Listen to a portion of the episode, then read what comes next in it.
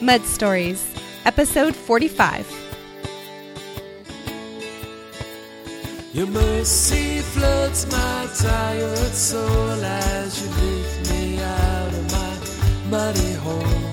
You wash me off with your sweet grace and you lead me to a safer place again. but you will see if you trust. I see where I grew to know the Lord in ways I would have never met him in any other circumstance. I saw his faithfulness and his provision in ways I never knew. Let me tell you something no woman ever dreamed of being the stepmother. We all want to grow up and be the princess, but the stepmother can be the princess. But it's not to her husband and it's not with the children, it's to the Father in heaven. Hi, my name is Jackie Watkins, your host, and you're listening to Mud Stories, a podcast dedicated to bringing you inspiration in your muddiest moments, hope to make it through your mud, and encouragement for you to know that you are not alone. Hey, friends, welcome back to the Mud Stories podcast. Today I have a real sweet treat for you. My friend Diane Bailey is here to share with us a bit about her mud and how to handle some of our own as well. Now, you may have noticed that my voice is a little more raspy today, and I am fighting a cold, but I just wanted you to hear this wisdom from Diane Bailey. And so I'm going to beg grace from you as I go ahead and record this intro and outro. And I can't wait. I'm so excited to share with you all the, the wisdom Diane has to offer. Diane is a writer, blogger, and life coach who resides in the deep south with her husband. And some of Diane's favorite things include fried okra, gumbo, any day at the beach with her family, and overindulging her three grandchildren on a regular basis. Now, as a blended step family, Diane and her husband have successfully raised four children to adulthood. And based on her experience, Diane has written an ebook entitled 30 Days to a Better Step Family, all with the desire to help anyone out there who either is experiencing or knows someone who is experiencing the issues of remarriage, a blended family, or step parenting of any kind. So, in this episode, Diane and I discuss her mud story, how it began, including domestic violence issues, divorce, single parenting, and then we go on to discuss dating and remarriage and the issues that surround a blended family. Diane shares wisdom and insight about remarriage and step parenting, and I think she provides lots of tips and strategies that really all parents can apply. So, Diane is just warm and charming, and based on her experience, I really think she lends a perspective that is so very wise. And it's my hope that no matter what you're facing today, Diane's words would be an encouragement to you. Enjoy. Hi, Diane. Welcome to the Mud Stories podcast. I'm so glad to be here. Thank you, Jackie, for asking. Oh, I'm so thankful you agreed to join me today. And I'd just love it if you would take a moment and tell us a little bit about your family, yourself, where you live, and what you love to do. All right. Well, I'm Diane Bailey. I live in the deep south in south central Alabama. I have two birth children, two stepchildren, three grandchildren. One is a stepchild, and two are birth to my daughter. I am married to an amazing man who just has the sweetest heart. We have a dog, Charlie, and a cat called Little Girl because she's the tiniest little thing. And um, I do photography. I love speaking to women and encouraging them to be all that God has created them to be, and and showing them how the broken places in their life can really be a blessing from God because it sometimes, many times, a conduit leading them to a place of ministry for themselves and for others. So, um, Well, I love, I'm immediately from the time I met you at, I think it was a blogging conference we met. Yeah. I think so. Yeah. Yeah, I ha- have been drawn to your accent. And maybe nobody else has told you that.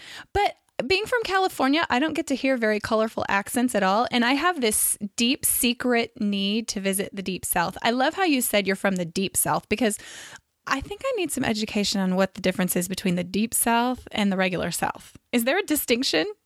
Or does it just matter how south it is? Because um, Texas and Arkansas are also called the South. I never knew that. I didn't think that they were South. I thought they were Midwest. Oh. I didn't know that was South also. Um, I always thought the South was Mississippi, Alabama, and Georgia. Got Even it. Florida is not really Not really considered South. South because Northerners retire there. So to me, South, uh, Florida is, is a northern state. Isn't that funny? Isn't that But great? um, deep, the deep South is like right here at the bottom around the Gulf of Mexico. And I guess that Mhm. does include Texas, but um, Mhm. I've just I just grew up thinking it was Mississippi, Alabama, and Georgia. That's all there is to it. well, I've been to Atlanta, but I have this longing to go to Savannah where Paula Deen's restaurant is. I oh, just think her. Savannah. Do you all like? Is it a real thing where you are? Like you can have that kind of food wherever you are. Like y'all eat that kind of food. What do you mean by that kind of Like food? like delicious, delicious comfort food. I I oh, just oh yeah, I yeah. it every night. Diane, mean, have I am black gonna eyed have to come over and visit you. You please, I've got an extra bedroom. Come anytime. Okay, I'm, I might take Seriously, you up on I fry okra. I make black eyed peas. Um, my hu- husband cannot stand the smell of collard greens or turnip greens in the house, so I cook them when he's gone and then put them in an airtight container. so Well, I, I grew up eating the greens because my mom's from Illinois and her parents grew up in Missouri. And so we we ate collard greens and you know, I think my mom put bacon in them or something like Oh, that. yeah. And- yeah, yeah. They're not healthy. I mean, no, they're they're not, Diane, but I think that's what makes everything taste so good. I don't know. I'm save bacon grease, and we put bacon grease. in- right? Well, my mom does that. She cooks eggs in bacon grease. It's delicious. Yeah, yeah. In California, it's just not the case. I mean, we we tofu just people, yeah. aren't you? Do y'all eat tofu? You know, I don't really eat tofu. I have had tofu. I eat it in my Japanese miso soup. Do you know what that even is? Japanese. Food? I Japanese do food. know what that is, but I, I, I didn't know people made it in their houses. Well, Got that at restaurants. Oh, well, we do get it at restaurants too, but um, I've fried tofu. I went through a period where I was trying to eat tofu, but you know, you just have to season it so much. It's just maybe I just am tofu lame. I don't know, but but yeah, we don't have um, you know that kind of comfort food, and so I have this deep. Um, I have this deep magnetism toward the South and just all that it stands for, just the charm. And I, maybe it's how I've idealized it to be. Maybe it's not that when you visit it, but I just, I, anyway, your accent just warms my heart and I love it. So, so fun to talk to you. Well, many of us know from experience, Diane, that life doesn't always turn out as we'd planned and things happen, you know, un- unexpected circumstances or choices. And we end up landing right in the middle of some pretty thick mud. And mm. sometimes, even after that, our life settles into this new muddy normal and things stay a little murky and and mm-hmm. cloudy and not super clear. And so I know for you that has happened in your life and I would be honored if you would take us back and share with us what happened in your life and where your mud really began. Really, I think it began in my late teens. I fell in love with my high school sweetheart. He was a wonderful athlete, very gregarious, and I was just this little mouse in high school. I was not very popular. I was not well known, and um, the fact that someone so handsome and so popular would want to be with me just swept me off my feet. So I went and um, we got married almost about six months after high school, and um, thought I had married the love of my life. Um, had turned down a scholarship to a private college to get married, and um, several, you know, almost not even several months into the marriage, almost immediately into the marriage, I started realizing that there was there were places in his personality that were broken and were coming out with anger. And there was abuse in the first marriage, not to the point that I ever went to the hospital. Maybe some bruises from time to time, but um, So some domestic violence there was some came. d- there was physical domestic violence as well as verbal. Yeah. And it always starts off with the verbal. You know, when someone's going to be abused, um, they cro- they cross the fence, they cross that boundary line, and then the next time it's easier to go right across that boundary line and hit the next boundary line, and it's it's an, it increases the Yeah. violence will increase and it's cyclical and yeah. anyway we got through all that and um i i didn't feel like i got a divorce i felt like god rescued me out of Mhm. abuse and um the children had a lot of things to deal with as well but i don't want to tell their story because right. it is Of course. it is their story Of course. So And, uh, you you found yourself in a place where you were able to get out of the abusive relationship. Yes. And divorce was the answer to that. And but you had two children. yes they were teenagers mm, preteens before, right when i left Okay. and um, i was a single mom for about six or seven years and um, that's a whole That's hard. story. That's mud of its own, isn't it? I've been a That's a- single yeah. parent too. So Yeah. hard.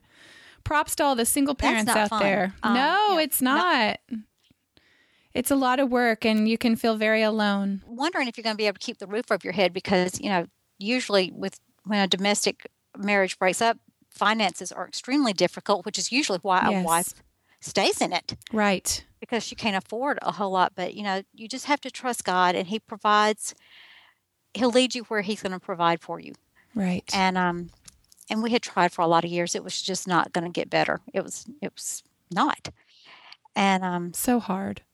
so, but God, you know, the glory in it, and there's always a glory if you will just turn these things over to, to Christ. And you may not see it for years, Mhm. but you will see if you trust. I see where I grew to know the Lord in ways I would have never met him in any other circumstance. I saw his faithfulness and his provision in ways I never knew. There was a time that I did not have the money to make a house payment or the insurance payment.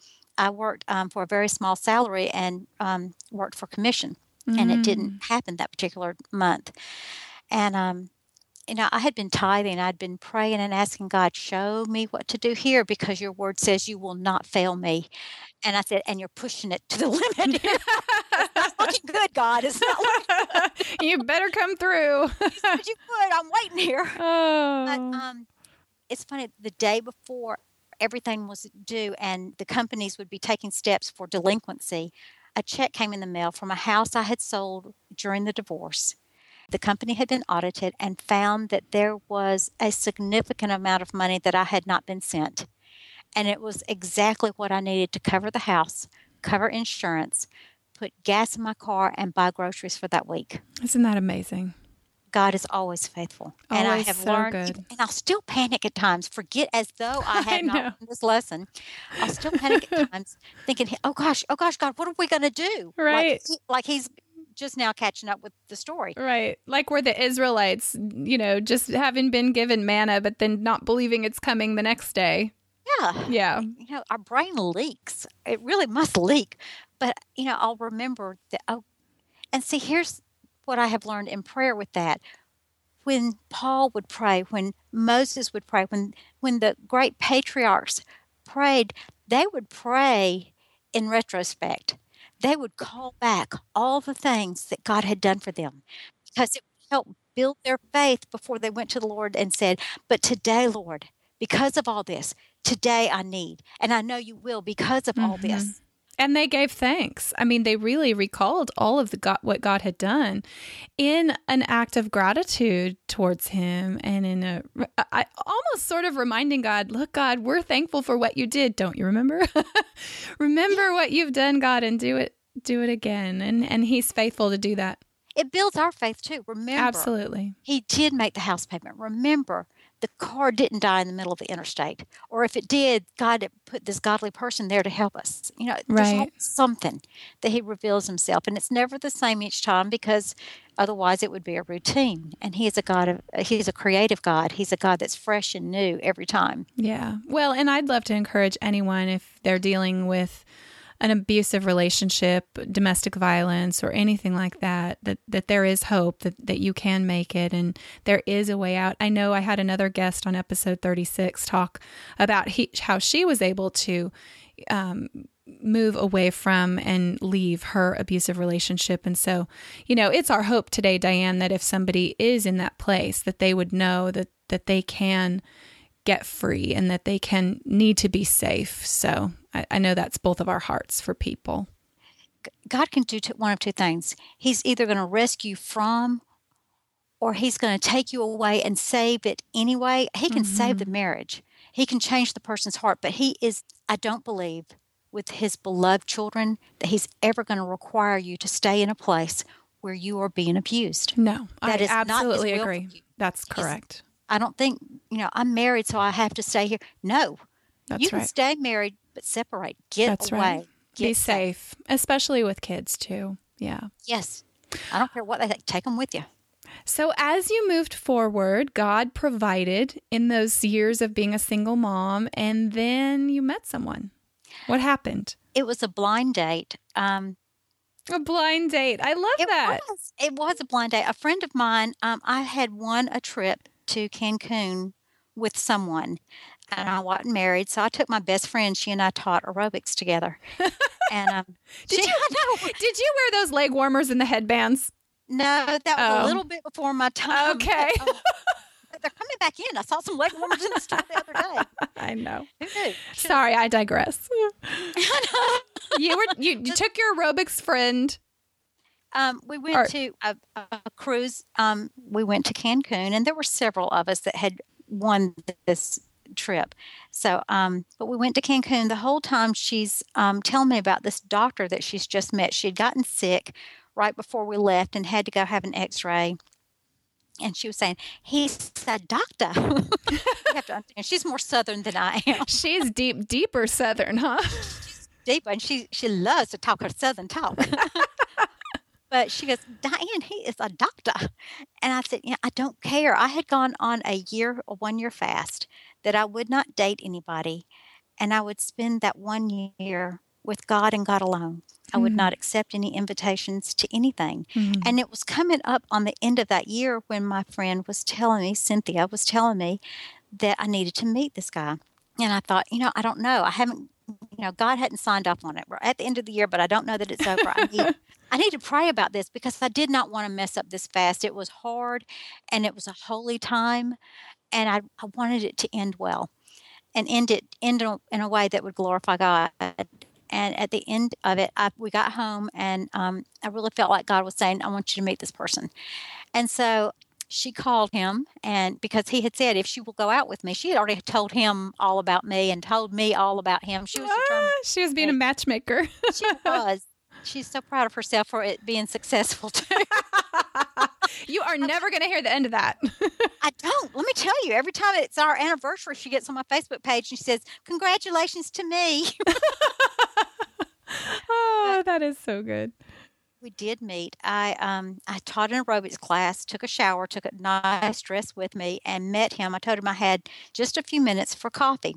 And he said, fine, because I wanted a back door in case this was not. Right. Coffee is a safe first date, you know, first meeting. 30, 30 minutes. I could meet him for coffee. Right. We stayed there for about a, two and a half hours talking. Oh and my halfway goodness. through it, he goes, I thought you only had 30 minutes. I said, Well, things kind of changed.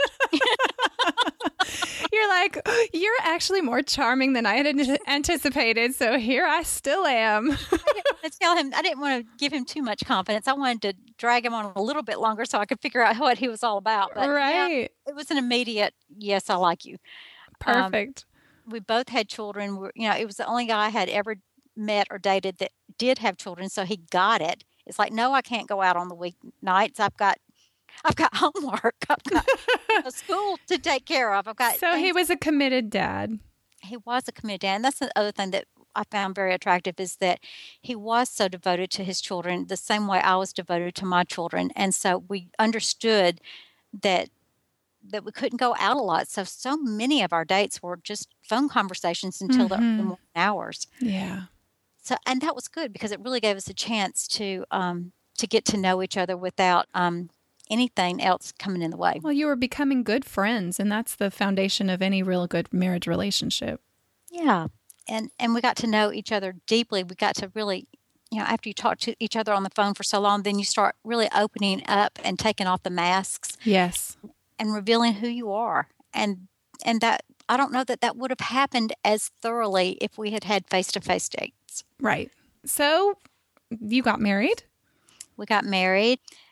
It was a family wedding. We had maybe 50 people there total. Um, was it hard to decide to get remarried? I mean, you had kids, he had kids. I'm guessing it wasn't a very simple decision. It had a lot of ramifications. Yes? I think he and I both knew after a few months of dating that that's where we wanted to be, but it took us 2 years of dating. And, you know, when you're in your 40s, 2 years seems like a, yeah. a lot longer cuz Yeah. you realize the end of the road comes before long. right. Well, I think once we pass 40, we start realizing that um, optimism, that life is all in front of me. You start realizing life isn't exactly all in front of me. Like, I have quite a bit of life behind me, and uh, maybe there's just as much behind me as is left in front of me. It's kind of a awakening time, I think, at least for me, it has been. So, you know, it's just a little shift in perspective. Not like you're fatalistic and think you're dying tomorrow, but no, but you're, Yeah. you're um, I think your clarity of your mor- mortality becomes in view. Yeah, is um, absolutely much more keen. Yes. Yes. So, two years. Yeah, long time. But I'm sure an adjusting time for you both and for the kids, maybe. It was. It gave us time to get to know the children, let them know us. And um, no, it wasn't an easy decision. My children, I mean, he must have been horrified. My children were teenagers. Who wants to marry a woman with two teenagers? and um, his children were easier at first, but then again, we had to go through teenage years the second time. And my one of my favorite expressions to them is, "Don't think you can get away with this. This is not my first rodeo." I have been down this road before. Yeah, I have practice. yes, I know what to look for. When there is mud on your car, I know you did not go to the mall. Right. Especially when you live in Alabama. Yeah. Oh, goodness. Can you speak a little bit to that dating process and um, having the decision of introducing yourselves to one another's children and just all of that? I know there are a lot of people who maybe are divorced or single parents who are really navigating that mud, so to speak, of how to accomplish that in a healthy way. Do you have any short tips for them on that topic? You mean during the dating years? Yeah, during the dating years, because it must be hard to know whether to introduce someone you're dating to your children or if it's the right timing or how that whole process works. I kept my children away from anyone I dated, except when I felt like they were a safe person. Actually, um, my children only met two people, and I. And it's not like I dated Yeah. that much, but I Right. dated a couple of different people, and only two did they ever meet. And um, the first one they met, and it was like a. They were immediately no, no, you're not. And there, there was not. It was just their, and you know, maybe it was the first one, maybe it was their, Their instinct. input, yeah. But when they both met Joseph, it was it was yes. They knew Hmm. there was something about him that was comforting to them. Oh, But um, we did take our time. Um, we never disciplined or rebuked each other's children, and um, rarely do it now, yeah. even after this many years, because we wanted the positive relationship to be the dominant part of our relationship with them. Right. In other words, I wouldn't spank or put them in timeout. I would go to him and say, This is the issue. This is their response. Um, would you please talk to them? Mm-hmm. So key. He would do the same with my children. And this isn't just when you were dating, this was after you were married. Well, at, at times I had his children with me while we were dating and he wasn't around. And that was the rule then, too. Yeah. We just found positive reinforcement at all times. Yeah. And it didn't always work out well, but in the long run, it did. But it was important to keep that in mind and that be the standard by which you acted. Mm. Yeah. And we try to approach it as this is not your new mom or dad. They can later embrace that, but at the moment we we embraced it as view them as your school teacher, as your aunt, as the your friend's mother, your friend's mother. Give them the respect that you would give those people in your life. Right. They don't you don't have to say mom or I mean they to this day they don't call me mom. They it used to be Miss Diane. Now they call me just Diane. Yeah. Um, but they have always just given me respect was demanded, um, but it was gently demanded of you know that you probably have better words than that, or you probably have a better idea than that, and just would encourage them to try to find the words that were more positive as we tried to do the same for them. Right. Well, and it's less about demanding their respect toward you and more about earning their respect for you.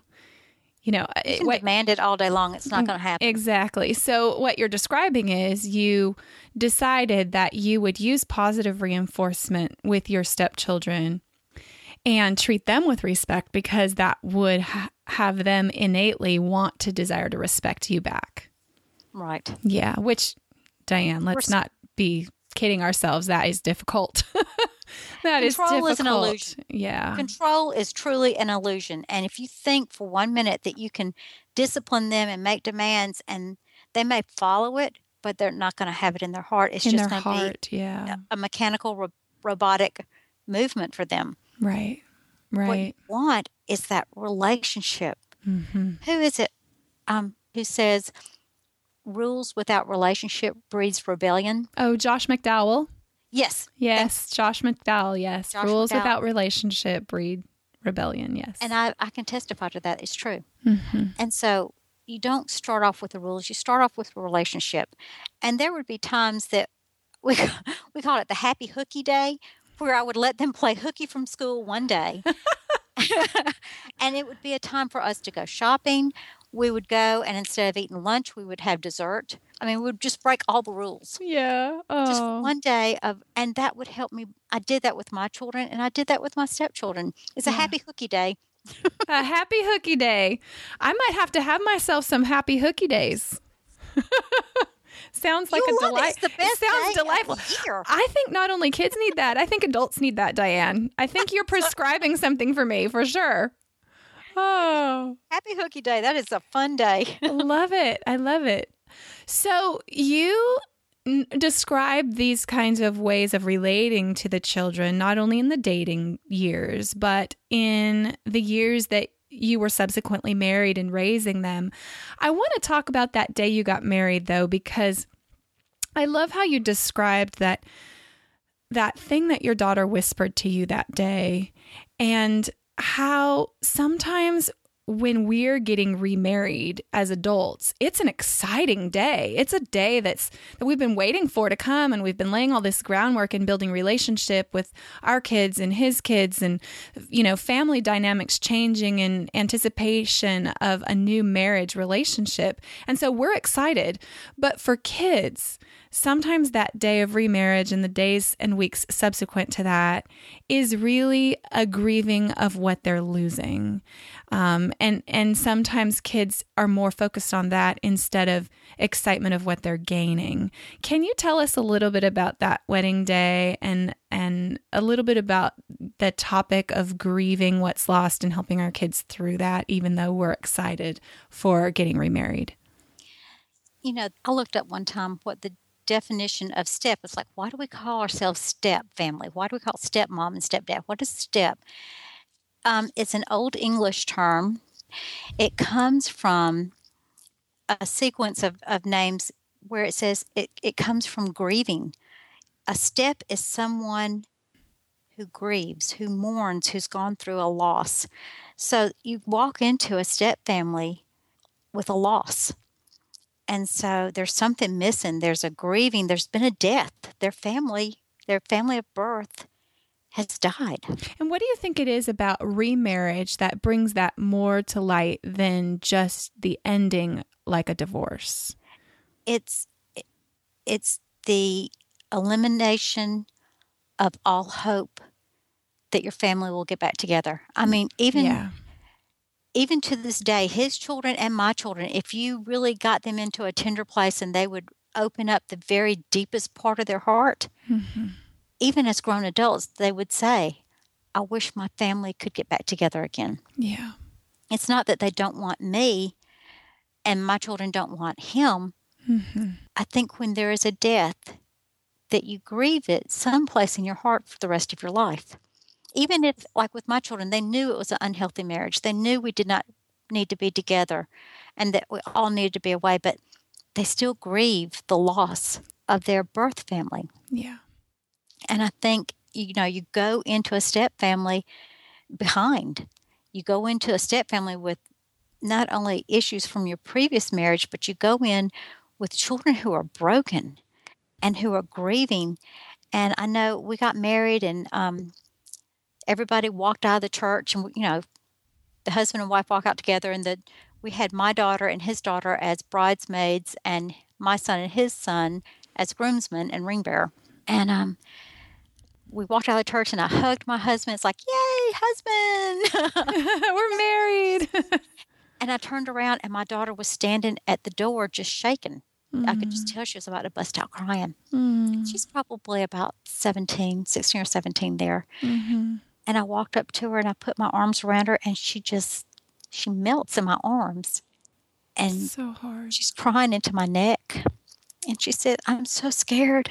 I'm going to lose you and I, you know, even there, people are coming out of the church and I'm holding her, and I just have to keep telling her, You haven't lost me. I've made us stronger. This is, you know, yeah. I I will be stronger with him. That means I'm stronger with you and I can provide more for you because there's two of us working together now. I said, You haven't lost, you've gained but it's hard to realize that at first it's you know it took us getting way down the road after the marriage for my daughter to start realizing yeah he's the best thing that ever happened to us as a family if we're going to be a divorced family, he's the best thing that ever happened to us.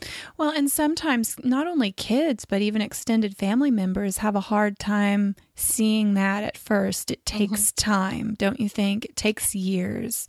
It does, and it may never happen. Um, yeah, it may never may, happen. The step person, whether it's mm-hmm. the husband or the wife, they may never fully be accepted by the other family. And here's the thing you can wear yourself out trying to please everybody. And that's got to stop. Oh, that's so good you say that because many of us have tried that. Yeah. It doesn't work. It doesn't work. And Mm-mm. if they've made up their mind, there's only God can change that. Right. But here's the, oh, here's where you have the advantage. If they see that the children are clean and they're well fed and they're laughing and that you are sacrificing to make their lives better, if nothing else, they're going to admire you. Yeah. Well, and they'll think they'll see the connection in relationship that you're creating and it will, you know, it, you're aiming to have a rich, deep relationship with each member of your new family. You know, it's a melding, a melding of a new unit, you know. Yeah. Yeah. And not all parts meld together well. Yeah, let's talk about that. Let's talk about that. So I'm glad you brought that up, Miss Diane, because everybody that's listening to you who's been there is saying the same exact thing. There's always going to be one, isn't there? There's yeah. going to be that one who is not going to go with the plan. right? I know. What is it about that? I think it and humbles us and grows us, right? Those really and truly, I hate to say this, but as they get older, there is going to be this with most people I know that are, you know, have grown up in a step family or have stepchildren, there is with the one who does not go along with the plan, there is a point that there's going to be a huge explosion. Mm-hmm. And there, there's going to be this knockdown, drag out. Everything gets put on the table. And there is some sort of healing in the explosion. I can't tell you. Yeah. You don't think that a fight would ever make anything better.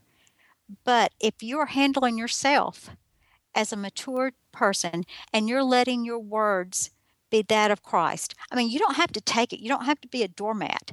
You can tell them, you know, you're acting like a spoiled brat.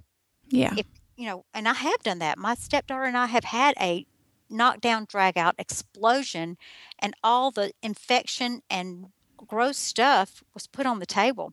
And it was just the two of us in the car together and I'm surprised we didn't wreck. Honestly, was, I mean, it was a intense knockdown, drag out verbal discussion.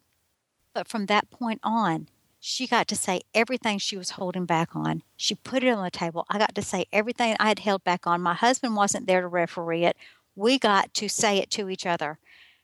Yeah. And then there was this awkward quiet for the longest time. We were on like a four hour road trip. And then the next conversation was a little sweeter and then a Mm-hmm. little sweeter. And it just, because she had seen through all the years, I have sacrificed for you. I have been there for you. I dropped everything I was doing to run bring you your homework at school or, you know, whatever it is. Yeah.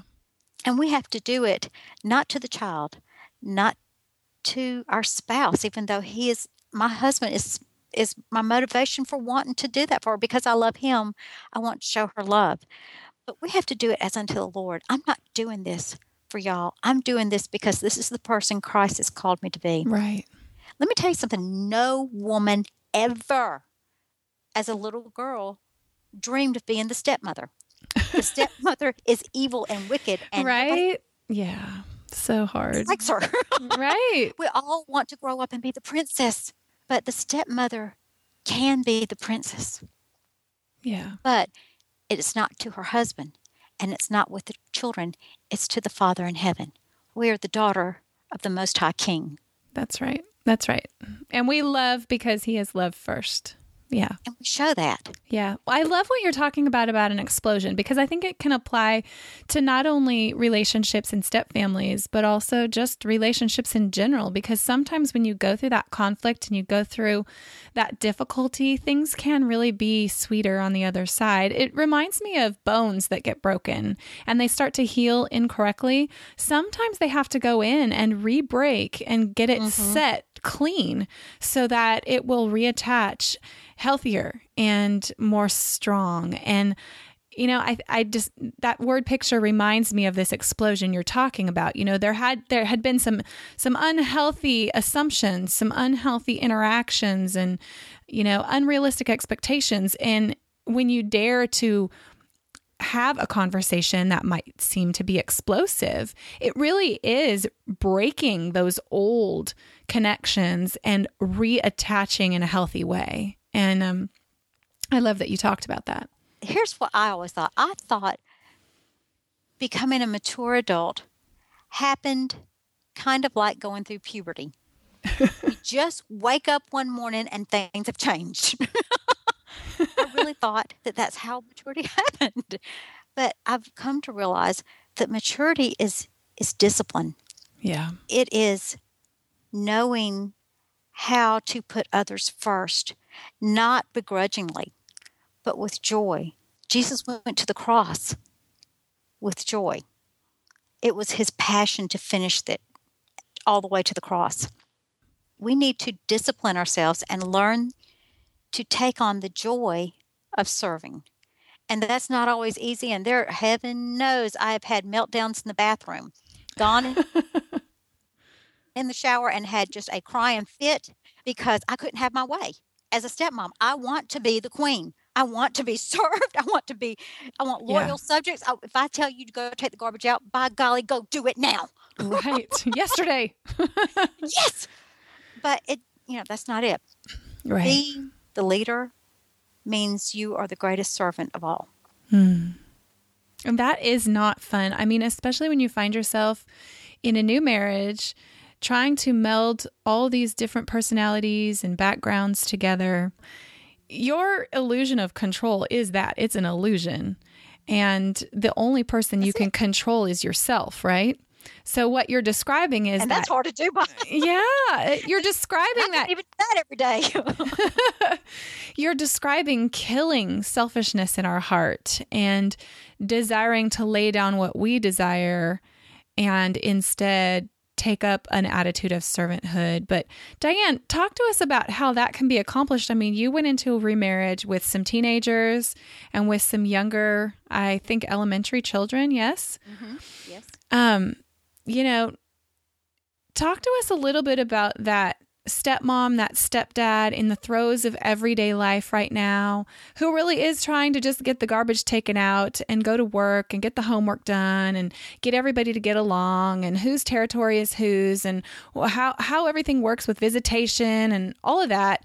You know, describe for us how you maneuvered some of those challenges and some examples of how you really were required to lay down your desires and really learn to be the grown up in the situation even though you weren't you know treated well or or you weren't feeling the love at the moment you know so hard You know, I think that's the biggest thing that so many of us miss learning is that marriage is a contract.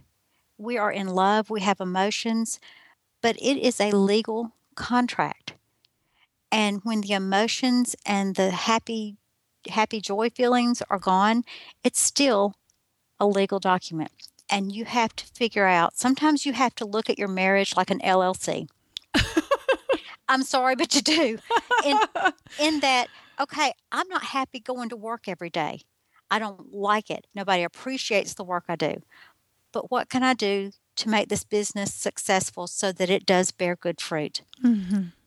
And um, and there were several years that um, Joseph and I really went through the mechanics of a marriage because we had signed a contract and we were going to try to fulfill our obligation. Our, you made a choice. legal- you made a made a choice to stay and a choice to love, even And- when and even even when you didn't feel like doing it.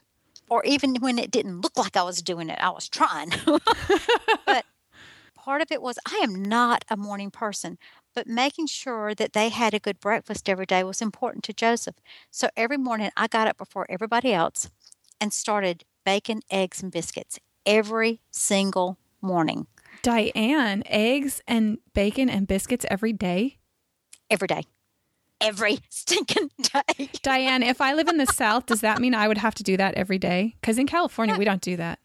No, It- I, here's the sad part. I didn't do it with my children. And I really regret that I gave my stepchildren such a gift that I didn't even give my own children. But Mm.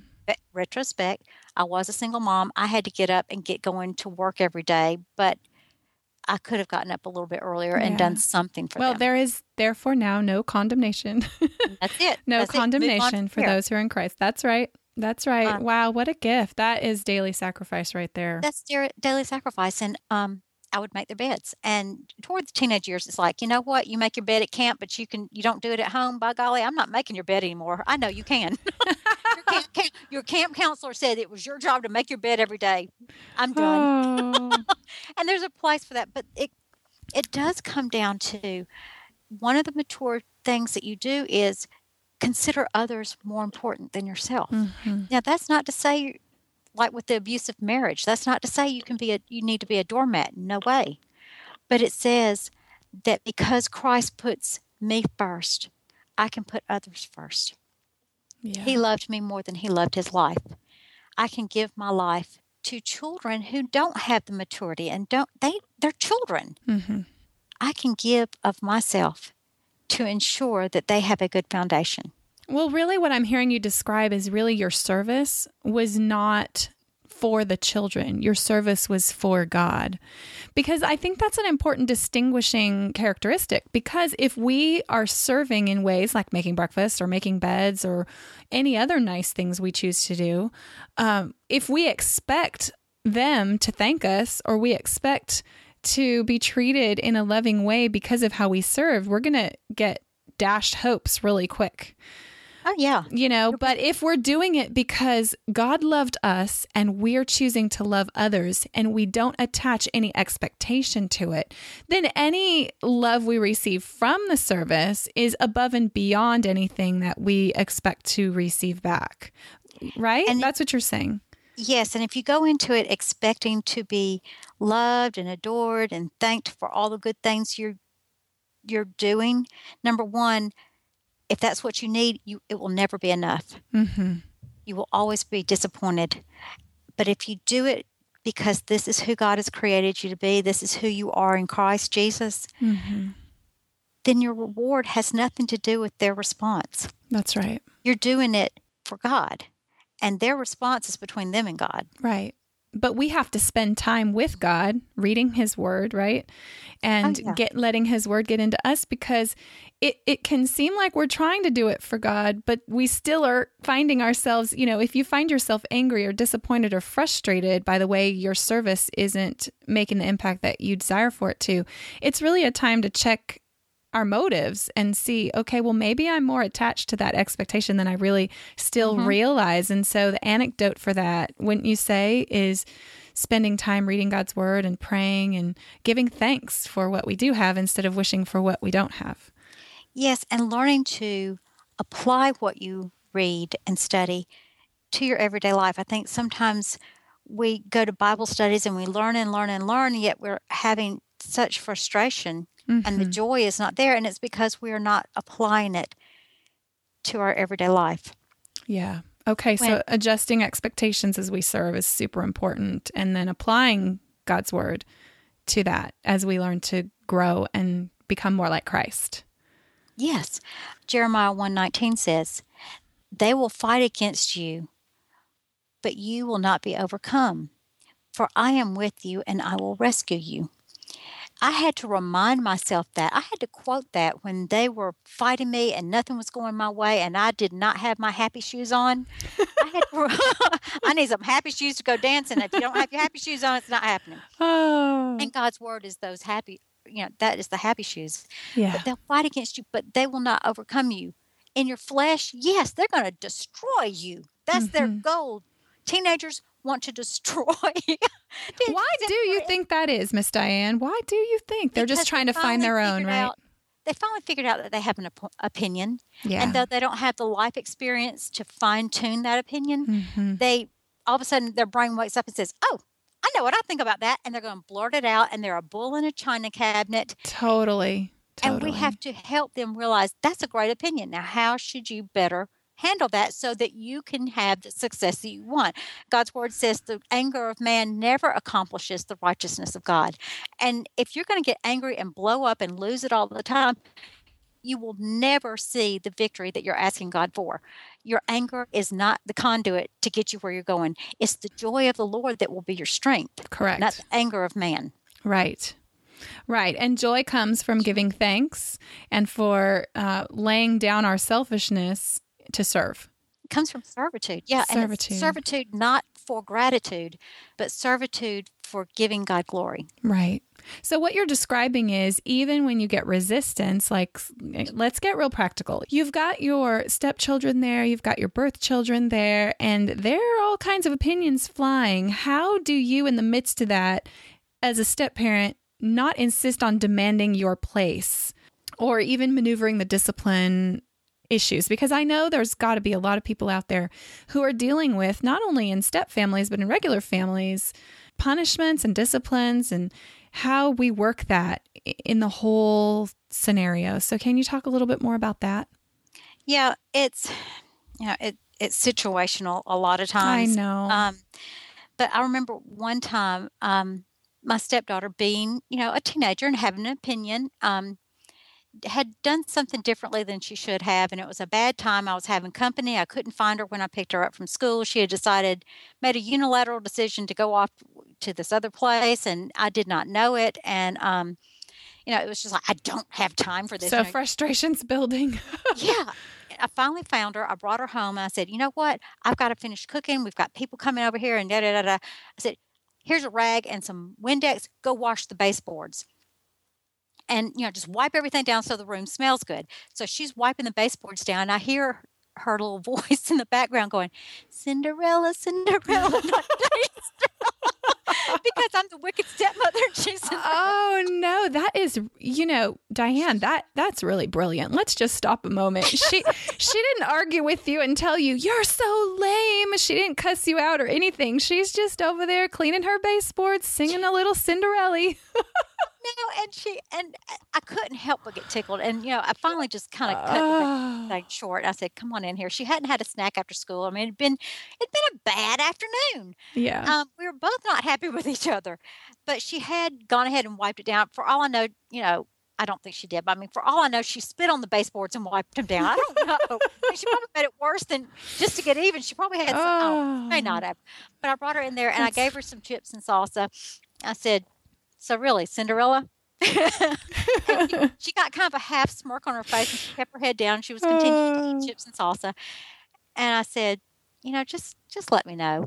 I said, I'll work with you any way I can. I said, I just need information so I can honor what you and your parents have decided because she had cleared it with her parents, but you know, I'm the stepmom. Nobody informed me. Got it. I was the one picking her up that day. Right. And it was just, it was a miscommunication. It's just one of those days where the ball got dropped.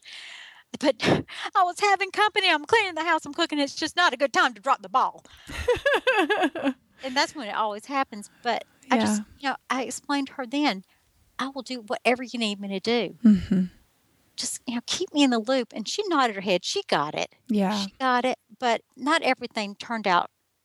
That was a good example, but not. Sometimes it was days before we would speak to each other because there was a conflict of interest. Yeah. Well, I'm imagining there's an ebb and a flow. I mean, that's a situation where you actually chose respectful words. You wanted to pursue communication, to hear her voice and her side, and she was willing to hear yours. And really, you know, instead of demanding your place and yelling and berating and using your age and authority to speak down and demand your place, you really earned your place by your your self-controlled actions, you know. I know that was like you said a good example. But i think it's an example that we can all take from because demanding our place in any situation whether it's our workplace our marriage our friendships whatever it just really backfires opposite of what we intend. Christ never demanded his own way. He put people he, i mean he told people all about themselves. He'll say you pharisee you snake in the grass. But and you know, if I were to counsel Jesus, I'd probably say no name calling. Snake in the grass, you probably don't need a name call. but you know, that's that was his choice, and he found that to be the best answer at that time. But with stepchildren, name calling, you know, you're acting stupid. You're acting like you know, no name calling. Yeah, no name calling. Okay. Make it truth. Your behavior was inappropriate mm-hmm. because yada yada yada. Could we please, you know, and just make it as simple mm-hmm. and as mm-hmm. factual take the emotion out because the emotion at that yes. point is not your friend. And don't you think tone of voice really matters when it comes to that too? You could talk real high pitched and say the same thing as you say in a very low, matter of fact tone, and it's really received differently. I think it is. Yeah. My children told me I was much more intimidating when I was monotone than when I had a shrieking squeal yeah. um, going on. That the monotone meant, okay, she's in control and we're not anymore. Right.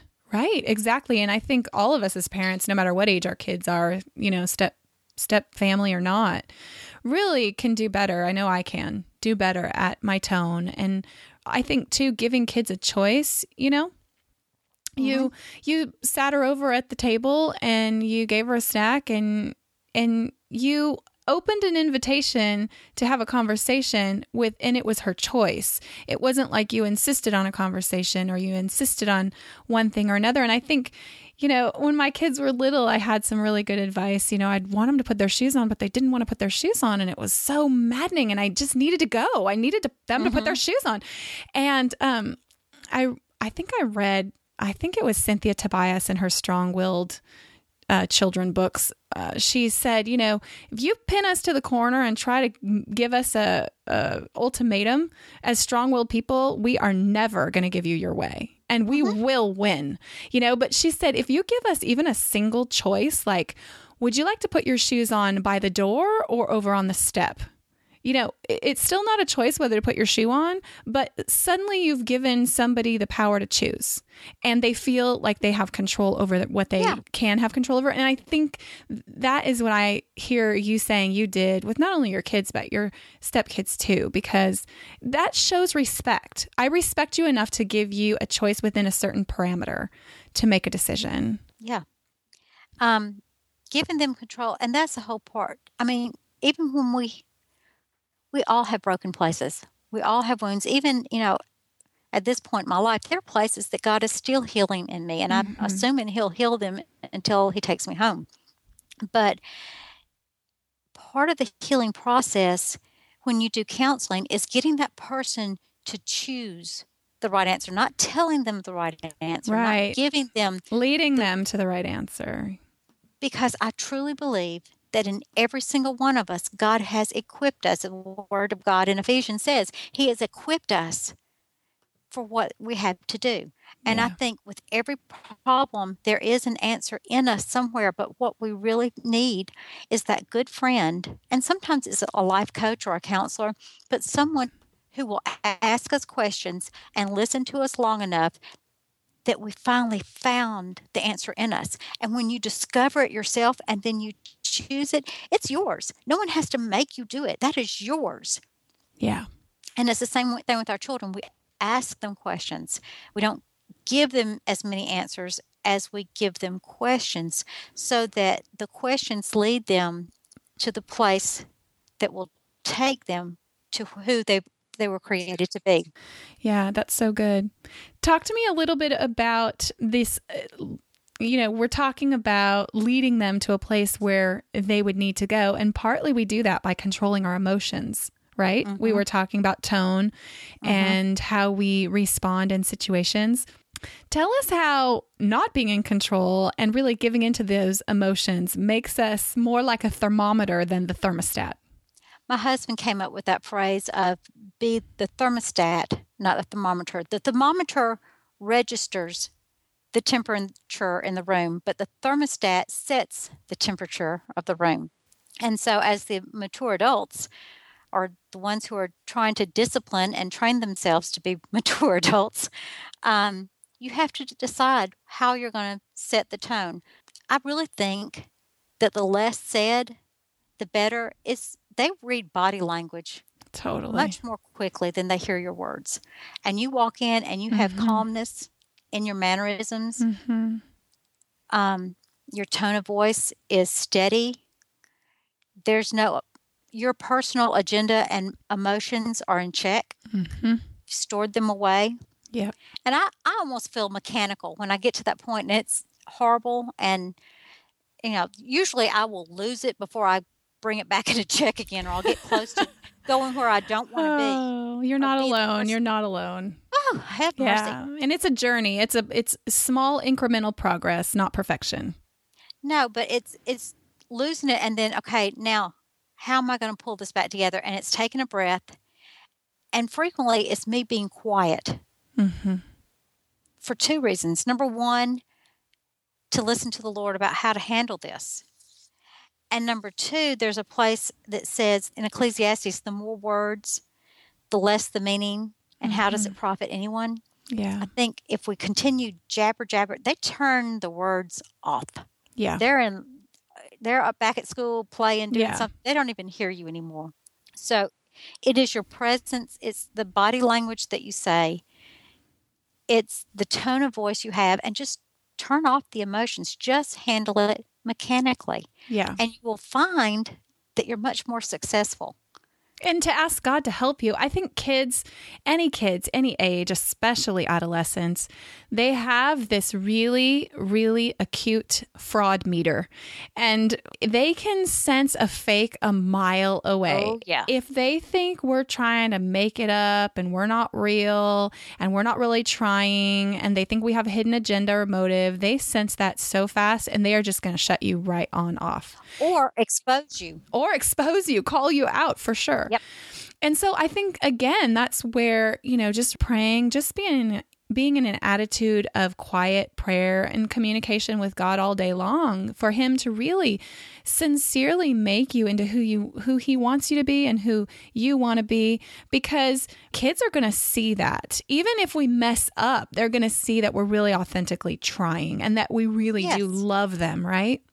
Right. And Yeah. um and that creates a loyalty. Being able to apologize, I've messed up. I should not have said that. I'm Right. sorry. Can we can we try this again? hmm That humility. Yes. That humility creates loyalty. Yes. And I sense you probably did your fair share of laughter with them too. Oh yeah. um I mean, hooky day and all. hooky day.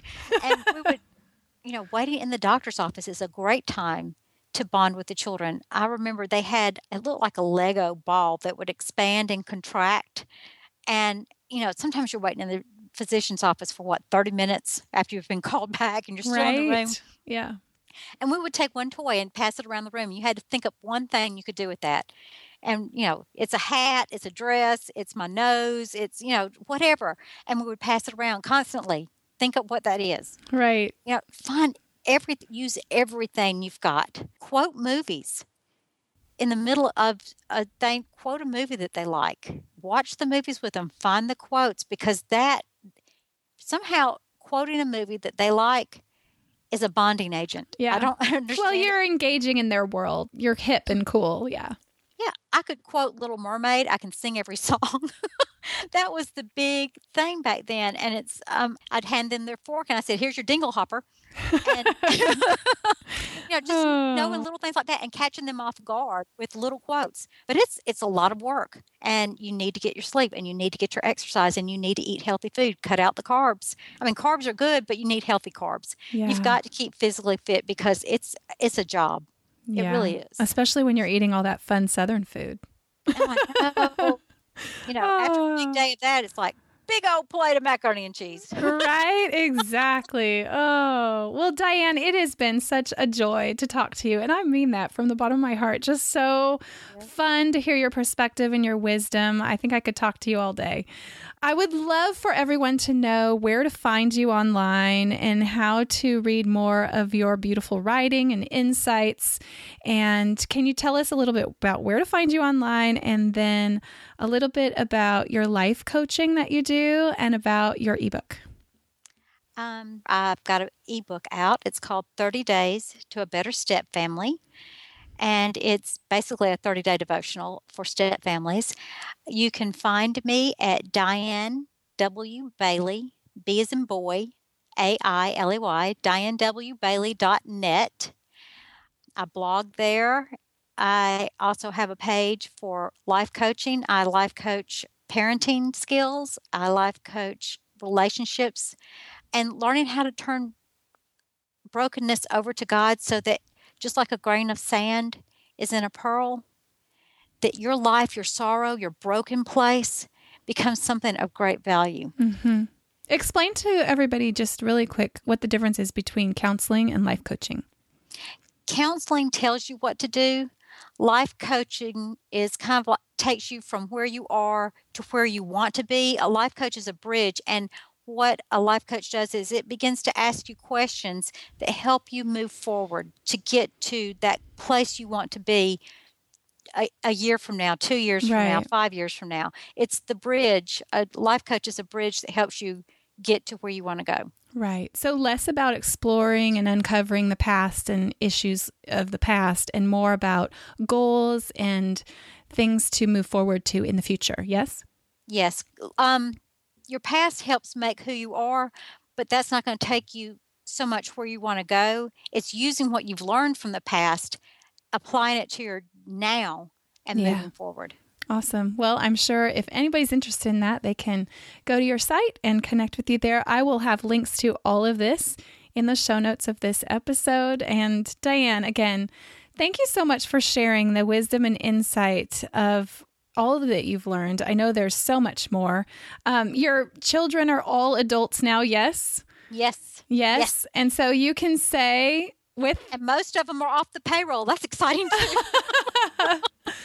Oh, well, and I love that about uh, your story because you have not only lived in it and through it, but you have come out the other side. And I'm sure there's still interactions and things to maneuver, but you know, you have been able to see the beauty that God's brought from these muddy places and um, are willing to help others in in and through their mud. And I'm just so appreciative of you for offering that to the world, especially through your ebook. That's what our broken places are supposed to do. It's supposed to help light the path to help others find Christ in their broken places. That's right. That's right. And you are doing that. So thank you. Thank you. Thank you. Well, have a great day. Enjoy some Southern food for me. I will. Come see me. I will. I have to. I love it. All right, Diane. Bye bye. Bye. So, y'all, that is it for this episode. And isn't it so fun to say y'all? I just love the South. In fact, I'm thinking of all of you listening right now, and I so wish I could meet all of you. And I'm thinking it would be fun to sit down and eat some Southern cooking together. And maybe that would be some chicken, white gravy with mashed potatoes, maybe some yeast rolls, some sweet iced tea. I don't know, maybe some banana pudding too. You know, that kind with the vanilla wafers on the top. Or I've had one with, I think they put like crumbs on the top and then they bake it. It gets kind of crispy on the top. I don't know what they do, but whatever they do, it is amazing. Anyway, um, as usual, you can find all the show notes to this episode over at jackiewatkins.com forward slash episode 45. And I will have all the links to Diane's you know, contact information, her ebook, her website, and she really is a beautiful writer. I would love for you to go and you know, encourage her at her site and pick up her ebook if you want. I know that she offered so many actionable tips today. If you are a parent, I hope you got so much out of it. I know talking to her, I was reminded of a lot of things and just really encouraged by her words and her wisdom. So, don't forget, you can get an audiobook today if you want to sign up for a 30 day free trial at no cost to you. All you have to do is go to mudstoriesbook.com and you can have a new free audiobook today. Also, don't forget if you have not downloaded the app for this podcast, I want you to know it's free. All you have to do is go to your app store and search Mud Stories, and you will find it. It's for Apple or Android devices. So I hope that blesses you. I think it's an easy way for you to not miss any episodes, and I'd love to continue to share Mud Stories with you on whatever mobile device you have. And so I just hope it blesses you. And so today, no matter what you're facing, no matter where you've been or what lies ahead, may you find a grateful song to sing. Have a beautiful day.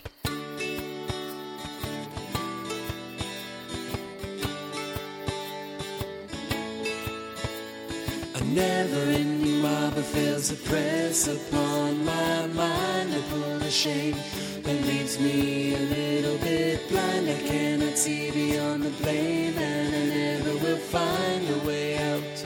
And then I feel you next to me. You lift my head to see. Your strong arm reaches to me. Your mercy floods my tired soul as you lift me out of my muddy hole. You wash me up with your sweet grace and you lead me to a safer place again.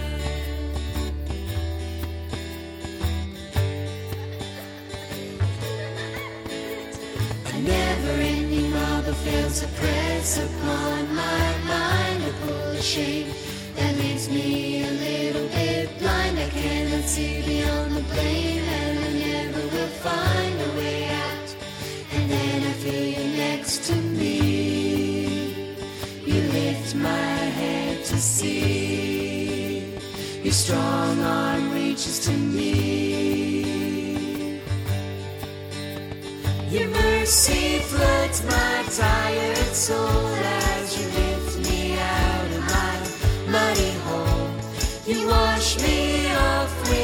sweet grace, and you lead me to a safer place. You overwhelm my broken thoughts, and you mend my lost and damaged heart. I find myself where I belong in your safe embrace.